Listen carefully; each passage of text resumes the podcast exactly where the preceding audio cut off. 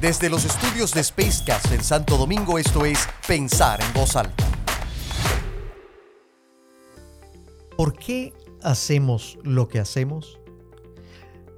Esa pregunta puede resultar profunda o relevante para cualquiera. Cuando, en ocasiones y a título individual, nos detenemos a repasar nuestra propia existencia como individuos. O si nos sentamos a revisar cuánto se relaciona con aquello a lo que dedicamos tiempo y esfuerzo desde el punto de vista profesional. Sin embargo, esta misma pregunta es perfectamente válida y hasta obligatoria, diría yo, en toda organización que quiera cerciorarse de asegurar aquella razón por la que su existencia tiene algún valor para alguien. Y comprender así cuál es el beneficio último que ofrece a aquellos para los que produce un producto u ofrece un servicio. Uno de los cimientos más importantes para toda organización es su filosofía de gestión.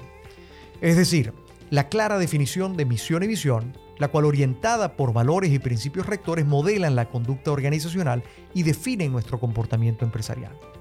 En ese sentido, conviene incluso, antes de iniciar el proceso de definiciones, descubrir y comprender el propósito de nuestro emprendimiento, de nuestra empresa o de nuestra organización.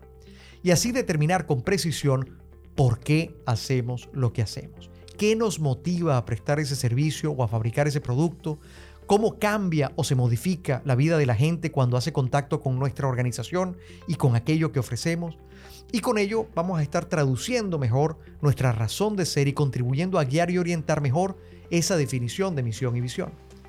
Al mismo tiempo nos vamos a obligar a centrar en consecuencia nuestra estrategia de negocios y nuestra aproximación a las audiencias claves de él precisamente a ese por qué. Y lo vamos a hacer en lugar de poner el foco en el qué. Tal como lo define, y seguramente ustedes ya habrán leído este, varios de sus libros, Simon Sinek con su famoso Golden Circle. No es frecuente que empresas u organizaciones revisen la razón de su existencia. Y en ocasiones, solo cuando atraviesan situaciones extraordinarias dedican tiempo a ello.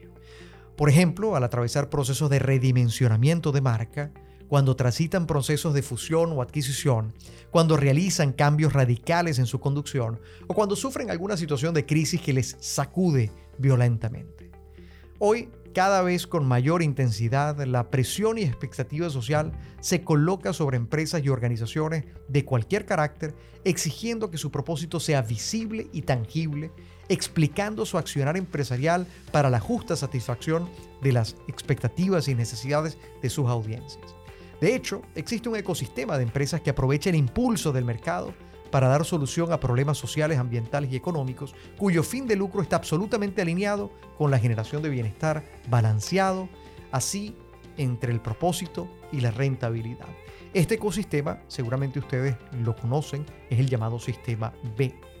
El sistema B agrupa hoy a más de 2.600 empresas en más de 60 países que fundamentan su modelo de negocio a partir de un propósito claramente definido, comprometidos con generar beneficios económicos a través de un impacto positivo que gestionan a través de un marco de trabajo que involucra a trabajadores, comunidad, medio ambiente y una adecuada gobernanza fundamentada en la transparencia. Esta comunidad de empresas amplía el deber fiduciario de sus accionistas y gestores para incluir intereses no financieros, a través de claras reglas de juego que incluso se traducen en modificación de estatutos para apuntar a ese fin. La definición de un propósito claro es solo parte del trabajo.